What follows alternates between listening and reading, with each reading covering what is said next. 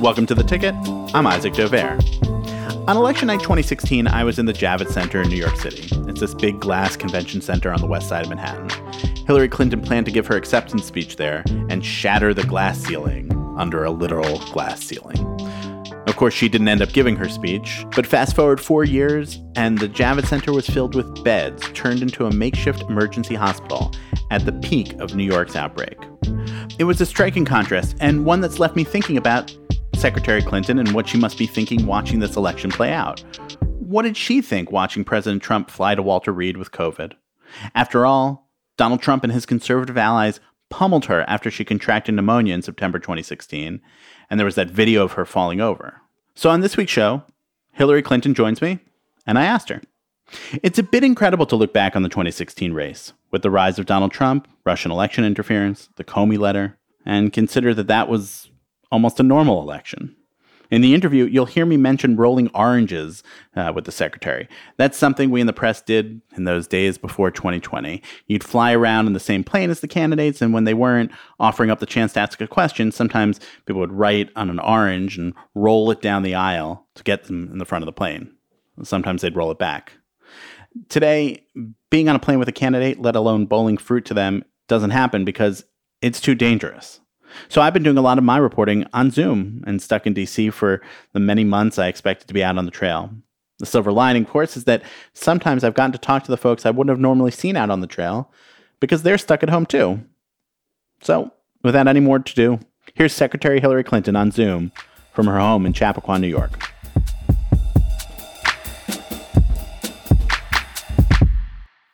Oh, hi. Hi. How are you? Oh, you know, Groundhog Day. I'm fine. It's Groundhog Day for all of us. No, you're not kidding. Totally. How has quarantine been and lockdown? You know, thankfully we're all healthy and we're well. Right. And, you know, we've been outdoors a lot. Yeah. And, you know, that's been a saving grace. The weather's been fabulous. I don't know what's going to happen when it starts getting cold and dreary again. Yeah. Ugh. We've reached the point where the other day I put a jacket on and I reached in and I found a face mask in the jacket. So the seasonal weather. Wow. Which was depressing. Yeah. I mean, that's a marker. What a deal. Well, at least we're not, you know, participating in super spreading events, I guess. I've been, somewhat complaining about Joe Biden not doing more press events on the other one hand. On the other, I'm not sick, so. You know what? I really admire the way that, you know, he not only followed the science and he did what a normal, mature, responsible person should do, but that he stuck with it. Yeah. You know, good for him and good for the, you know, campaign around him and his family and that wonderful shot yesterday of Jill pulling him back a little bit from the scrum. Yeah, it was good. Are you covering him? Yeah. I mean, I've been with him no further than Wilmington or Philadelphia since it's all started. But yeah, I was all around beforehand. I was with him on March 9th at the final rally that he did, and they were squirting hand sanitizer to everybody who came in. And I admittedly tweeted a video of it. They were like, hand sanitizer. I was like, look how crazy things are at this point. And now like that hand sanitizer was probably worth a couple $100 a gallon within a few days of that. Yeah, 100%. That's exactly right. Yeah. And I went out one day to Detroit with Harris 2 weeks ago, and that's the only time I've been on a plane since then, and it's been weird. And did you fly with her, or you floated? No, she doesn't have a press plane at all, and Biden has a plane that trails, so nobody's on the plane with them. Yeah, well, again, that's totally understandable, given the totally understandable, and like, look, I understand why to be on the plane, but also, it's not like we ever got anything out of being on the plane with you or anyone else. Like, really, you know, like if you would come back, I mean, for those like couple of minutes. Photographers got stuff. Yeah. But like most of the time it wasn't really worth it, but had to be there just in case. Roll the oranges down. Exactly. I was looking, cause obviously today was a big day in the 2016 campaign. I was with Kane when everything hit. And we were in Vegas, and there was an orange that we had rolled down the aisle that had like slots or blackjack or whatever on it. And that was, I have about 700 questions, so I feel like we should get started. Can we start with this? You had a moment in the 2016 campaign where you had pneumonia, you collapsed at that event. It became a whole sprouting up of conspiracies. There were Sean Hannity had doctors on Fox News diagnosing what was going on. When you look at what has happened with President Trump and the way the reaction to it has been and how it's being covered, I just wonder what how it looks to you, having been through that with everybody focused on your health. Well, I mean, it's apples and oranges completely. You know, when I was diagnosed with walking pneumonia, I was immediately put on antibiotics. I was told that I was not contagious, and I, you know, tried to go on with my schedule, which, you know, proved to be problematic because I got overheated at the 9/11 ceremony and knew that I was going to have to, you know, leave, and so left and, you know, went to my daughter's apartment, rested for, you know, I don't know, an hour or so. And then I felt much, much better because, you know, the antibiotics had kicked in and I felt better, and I got up, walked out, and went on with the campaign. You know, I don't even think it's comparable. We have an infectious, contagious disease that has already killed, more than 210,000 Americans. And the contrast between what one would expect a leader to try to model between Joe Biden and Donald Trump is literally night and day. And it's heartbreaking to me, Isaac. I mean, I don't wish ill on anybody. I don't want anybody to get this virus because even though millions have, some people have lingering effects. Obviously, a lot of people die, and it looks like many more will if we don't get it under control. I don't even know how to evaluate it because I can't imagine the depth of irresponsibility and disregard for other people that Trump exhibits in this and so many other ways. So I don't really have anything, you know, to contribute to the ongoing saga of, you know, why he behaves the way he does and why he treats people the way he does and why he won't listen to people who actually know something. It's, you know, it's pretty distressing on all fronts. One of the things that I think people who haven't been in the White House don't realize is how cramped the quarters are there, certainly in the workspace. Well, also the living space. I mean, you know, now that residents— You've spent more time there than I have. yeah, I have a few years. But, you know, resident staff are getting sick. Secret Service are getting sick. I mean, it's not just the professional, political, and civil servant staff. It's everybody, because you're right. I mean, it's a relatively small, closed environment. I was thinking about this actually over the summer when I walked by a bus stop that had Stronger Together written on it about the pandemic, and how odd it must be that slogan that I know was somewhat debated on your campaign, whether to actually have it, but it was the slogan and it got made fun of. And then all of a sudden, that's what we're all supposed to be thinking in the pandemic. Yeah, I've noticed that, as you might guess.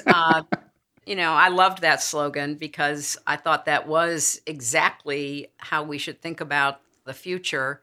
I knew that there were divisions and challenges within the country that were going to have to be addressed. And I believe then, I believe now that, you know, we needed to bring people together to tackle some of these big problems.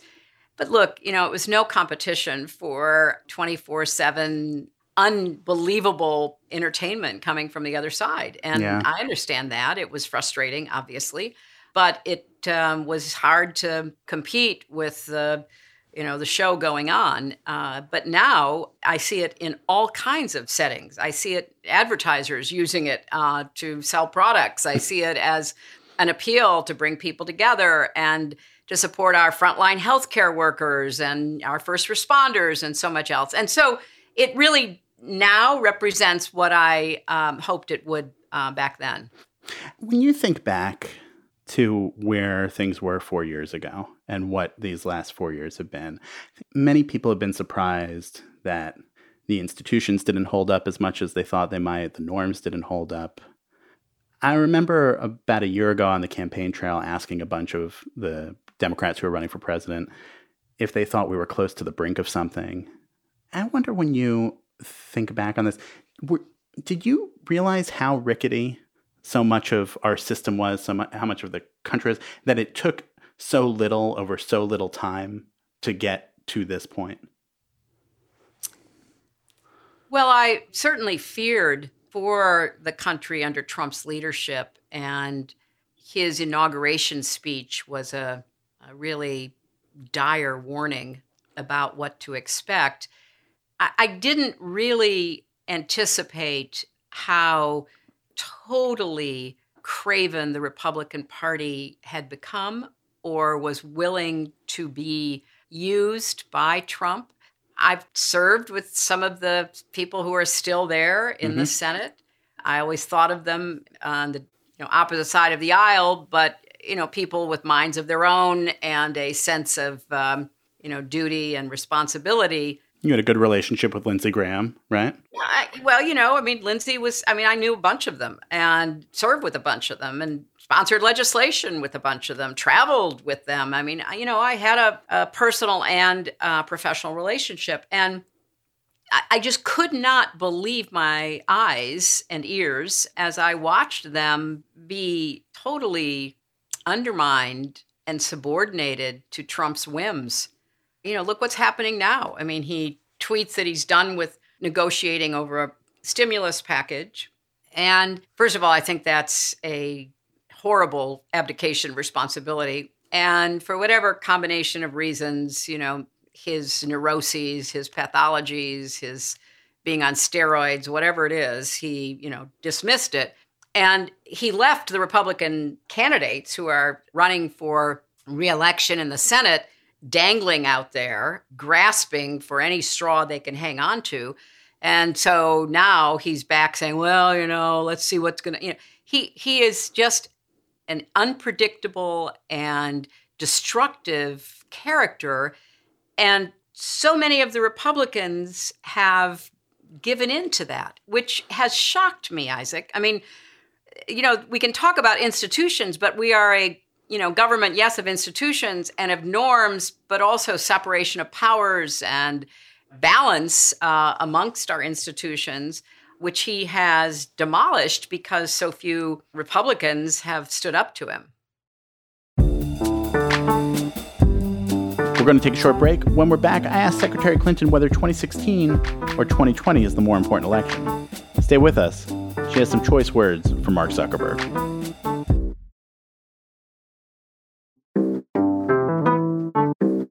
When you think back on it, obviously 2016 was an important election for you, but for America, does 2016 end up being the more important election, or is 2020? Is it about choosing to go down this path for the last 4 years, or is it about choosing to continue on it or not? I think they're both important, and they're important in some similar but also significant different ways. 2016 was such an unprecedented election because of foreign interference, which was, quite effective, and also a lot of use of the, internet, social media to spread misinformation, disinformation, outright lies. We hadn't seen that. Obviously politics is, a rough game, but we hadn't seen those combination of factors at work. And it really did, scare a lot of people. So there was a kind of retrenchment and effort in the 2018 midterm by voters to send a very clear message that, wait a minute, we gotta balance this out. We're not happy with the way things are going. And now, of course, with the 2020 election, we know from all the reporting that's been done and lots of, external comments from people who have seen classified information that, the Russians are at it again, disinformation is at it again, voter suppression is obviously at it again.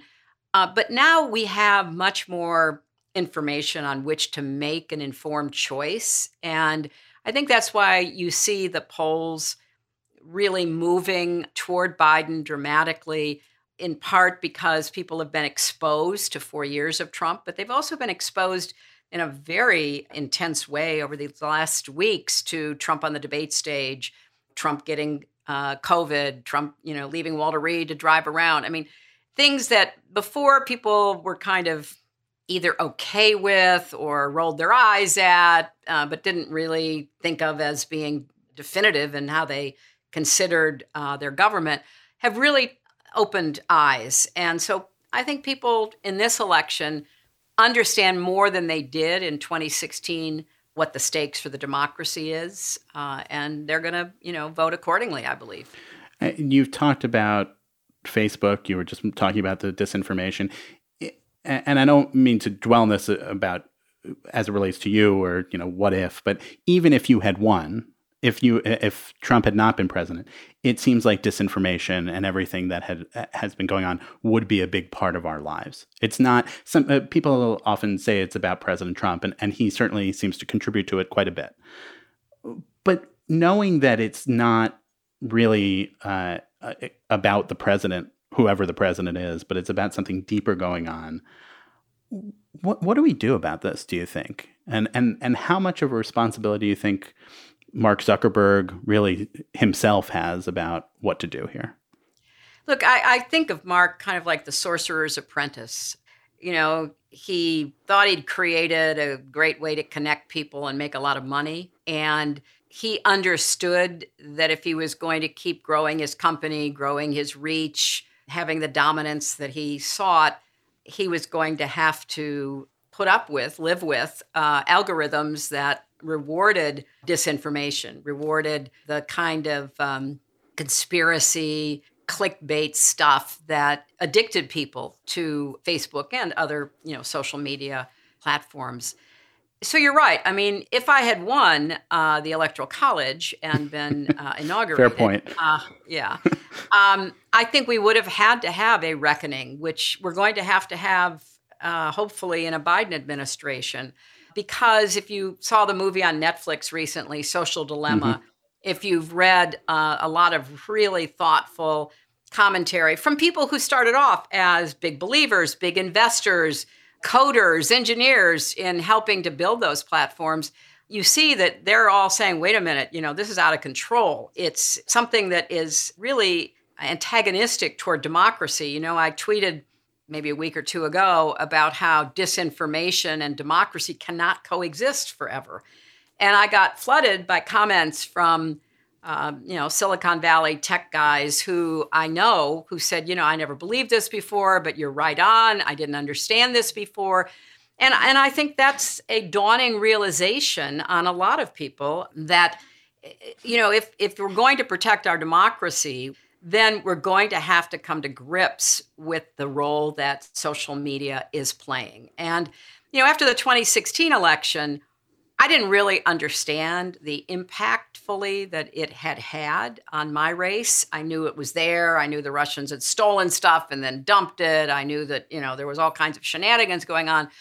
But having read now a lot of the academic, totally independent research that's been done, it was, very impactful. I mean, a lot of people who voted for Trump, believed I was dying because it wasn't just, that I had pneumonia and, sort of tripped on the curb getting into the car as I was leaving 9/11 ceremony. It was that every night on Fox News and elsewhere, I was dying. And more significantly, maybe, there were a lot of so-called fake news sites. I mean, really fake news sites coming out of Macedonia and Ukraine and wherever, that were being fed into people's Facebook accounts. So, I mean, I literally was, on death's door.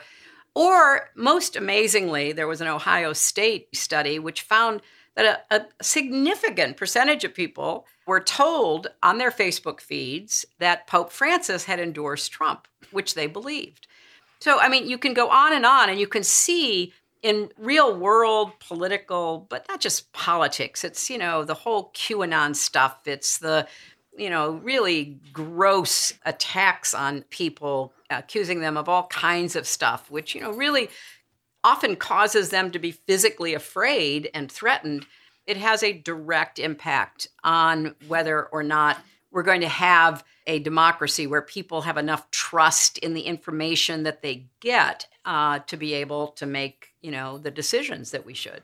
Yeah, and it's all over the world. You see it. It does seem like Mark Zuckerberg has got more power over global politics than really any human being. Well, some of the worst critiques, or the critiques about the worst behavior coming out of Facebook, have looked at what the military did in Myanmar with the Rohingya, for example, what Duterte does in the Philippines. I mean, you can go down the list of really bad actors who kind of woke up and said, wow, I had no idea how effective this could be. You know, who do I go after today? And began to use Facebook and to, a lesser but still important extent, other platforms as well.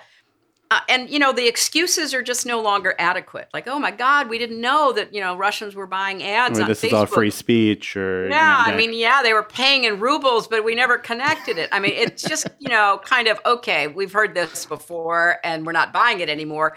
So I think that a Biden administration is going to have to figure out what to do to try to, set some guardrails for, these platforms, just like you have guardrails as a journalist. I try to bust through them sometimes, but... Yeah, I know, but you're kind of saying, wait a minute.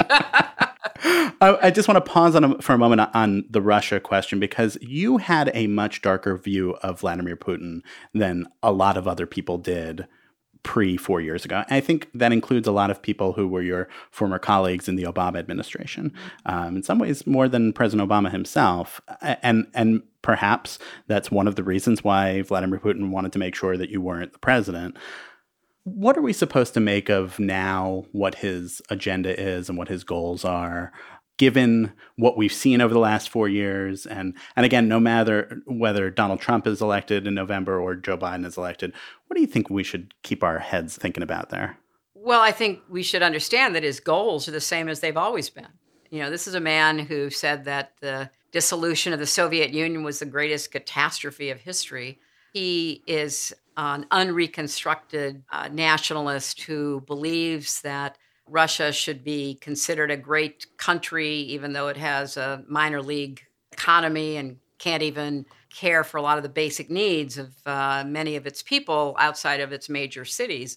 And he wants to prove that democracy doesn't work, that the Atlantic Alliance doesn't work anymore and shouldn't be allowed to continue into the future, that he has allied himself with a lot of conservatives in our country who believe in strong leaders, who believe in his social agenda. One of the things I used to raise with him and his top advisors when I was Secretary of State was the way that he was using anti-gay rhetoric to ally himself with the Russian Orthodox Church and with very conservative elements within Russia. And, it was all, for him, it was a game. I mean, power is a game to be played as hard as possible. And, like Lenin advised, you take the scalpel and you keep pushing until you hit bone. So go as far as you possibly can go.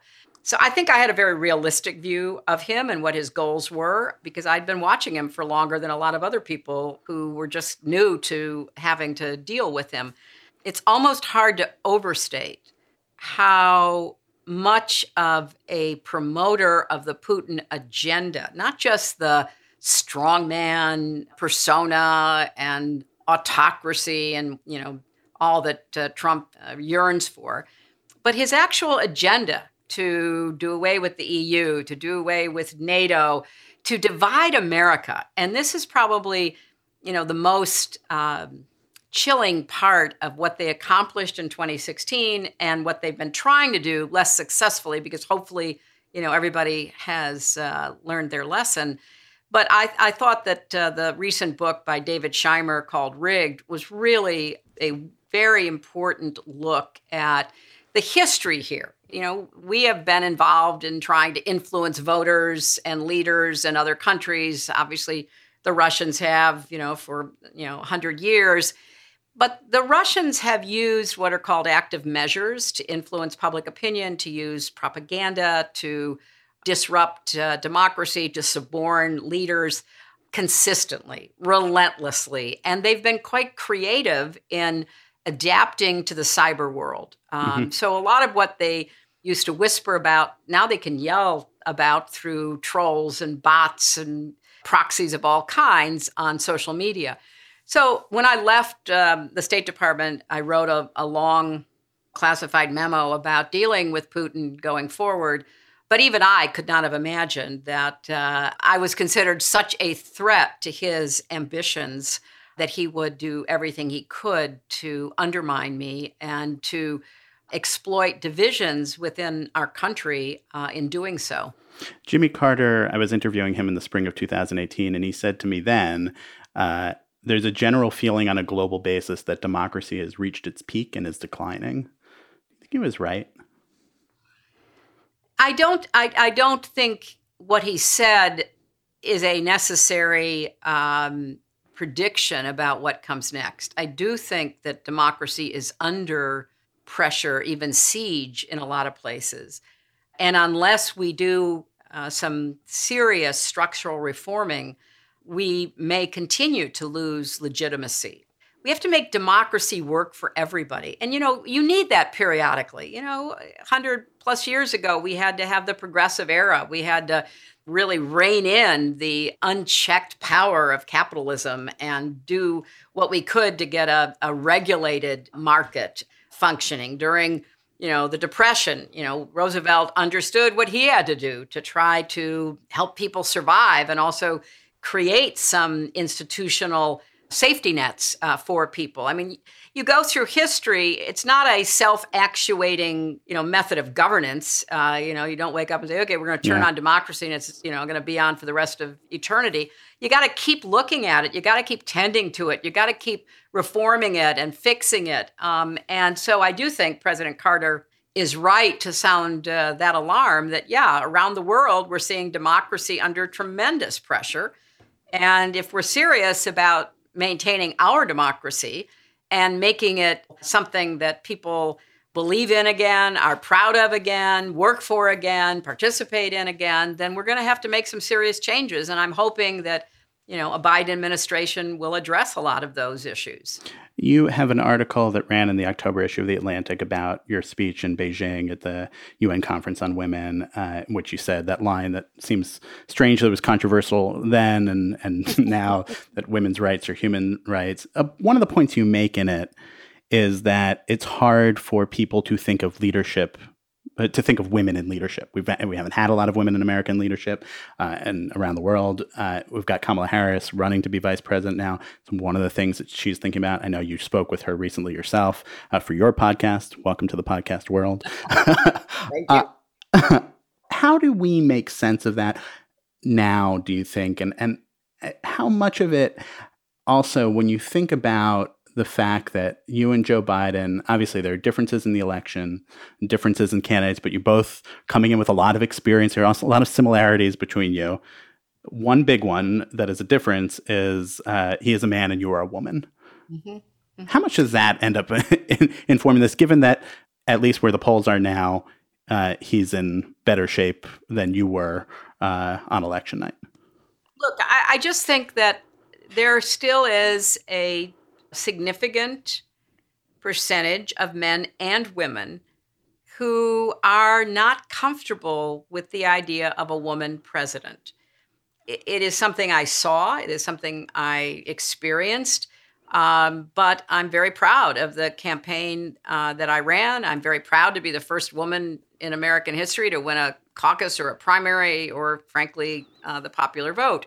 So it's something that can be overcome.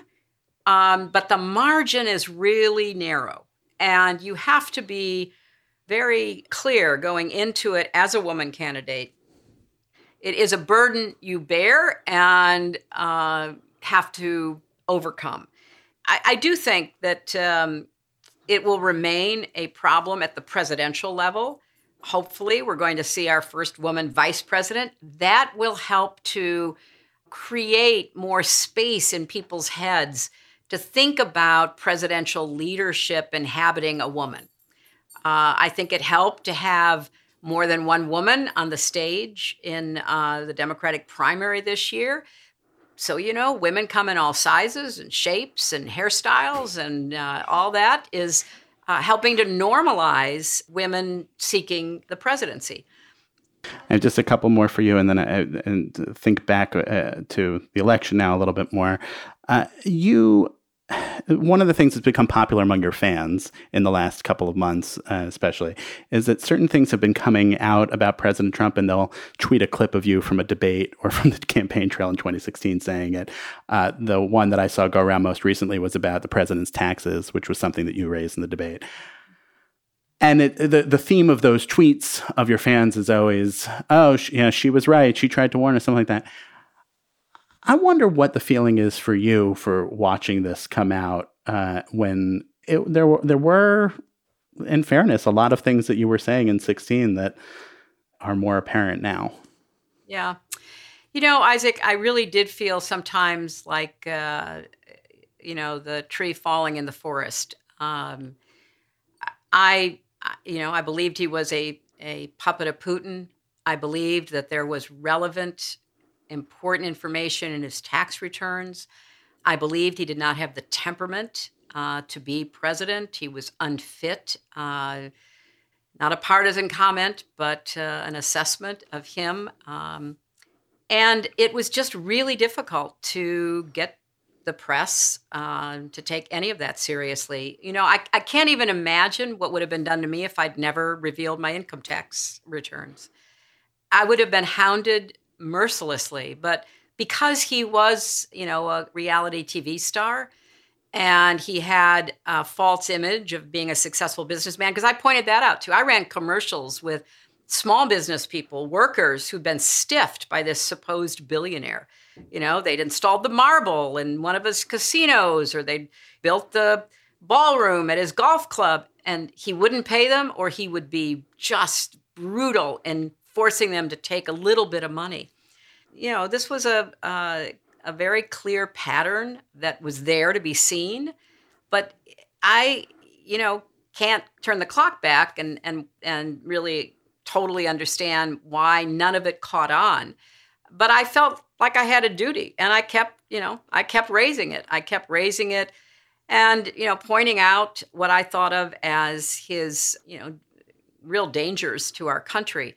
But even I didn't know everything that was going on. And so it was kind of a revelation even to me to learn, yeah, I was kind of picking up the signals. I had information, like, you know, that any person who's lived as long as I had, that if you don't reveal your taxes, there's got to be something you're trying to hide, don't you think? So in retrospect, it was even worse than I thought it was. And, you know, there was just, I don't know, an appetite for the entertainment, desire for disruption. You know, I looked like the safe choice after Obama. And I knew that I was running against the historic winds. You know, if you try to succeed a president of your own party after two terms, that's really hard to do. Very few people have actually done it. But I had such a high opinion of how Obama had handled the last 8 years that I thought we could, you know, certainly ride through it. And even with the discount about being a woman, or, you know, not being new to the scene, or, you know, whatever all the other challenges might be, you know, I thought we were going to make it. And I think we would have made it, but for Comey's letter. I think Comey's letter, you know, basically, you know, scared women in the suburbs of Philadelphia and Columbus and Detroit and Milwaukee. And I think that's what, you know, really stopped me in the end. The flip side is that over the last couple of years, every time that you have popped up, there's some reaction that says, oh, why won't she go away? Enough with Hillary. And obviously that hasn't stopped you from speaking up. No, it will not stop me. Because, you know, look, I think some of it is guilt on the part of people who are promoting that. It's like, oh, you know, God, he really did turn out to be Putin's puppet. You know, get her off the stage before anybody remembers that I ridiculed her about that. I get all that. I mean, that's human nature. I understand that. But it has no impact whatsoever on me because I really feel, especially, you know, I'm looking forward to relaxing, you know, and not worrying every day when Biden's president. I can go back to, you know, kind of having a normal life. But for these last 4 years, that's why I wrote my book, What Happened. It's why, you know, even in the face of a lot of pushback, I spoke out about Russia. I spoke out about the real dangerous things he was doing, starting with alternative facts on Inauguration Day going forward, because I feel like I had maybe more of an insight into this guy as president than most people could until enough time had passed that there was enough clear evidence about what he was doing and what kind of person he was, but that we couldn't let that go on too long because the stakes were so high. And, you know, I'm doing everything I can to elect Joe and Kamala and supporting a lot of other candidates and causes because we need a Democratic Senate. We cannot tolerate another time of leadership by Mitch McConnell. He has become just absolutely a tool of the worst instincts on the right. And it just is, you know, shocking. So we need a Democratic Senate. We need a Biden administration that goes in with a lot of energy, good ideas, and gets as much done as quickly as possible. Because, you know, you don't have forever to try to get things moving. And I have every reason to believe he will. Why shouldn't the Republicans, if everything works out the way you hope it does, why shouldn't the Republicans, Trump supporters, respond to the Biden administration then, if there is one, in the same way that Democrats did, the resistance, not accepting essentially the legitimacy of his presidency, and not Democratic leaders, but voters, the demonstrations that were out on the streets? It seems like that's maybe the cycle that we're stuck in here. No, I don't think so. You didn't see that after Bush was elected, even though it was contentious and decided by the Supreme Court, which, you know, is kind of hard to believe, but that's how it happened. No, there was a widespread understanding that this election was not on the level. We still don't know what really happened, Isaac. I mean, there's just a lot that I think will be revealed, history will discover, but you don't win by 3 million votes and have all this other shenanigan stuff going on and not come away with an idea like, whoa, something's not right here. That was a deep sense of unease. And it wasn't really about me so much as about our country and about, I was both the protagonist and the antagonist, depending upon what position you were in. But there was just this unease among a huge number of, you know, Americans about what had just transpired. And I think it was also because from the get-go, Trump didn't want to be the president of all Americans. You know, he had every opportunity in his inaugural address to reach out to the entire country, and he chose not to.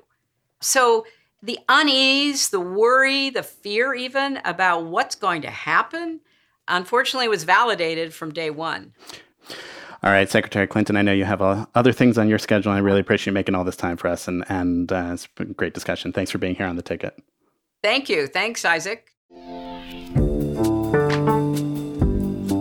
That's it for The Ticket this week. Thanks to Kevin Townsend for producing the show. Our theme music is by Breakmaster Cylinder, and the executive producer for Atlantic Podcast is Catherine Wells. If you have thoughts on the show or guests you want to hear from, email me at isaac@theatlantic.com. And to support the show and all our journalism at The Atlantic, just go to theatlantic.com/support us. Thanks for listening. Stay safe.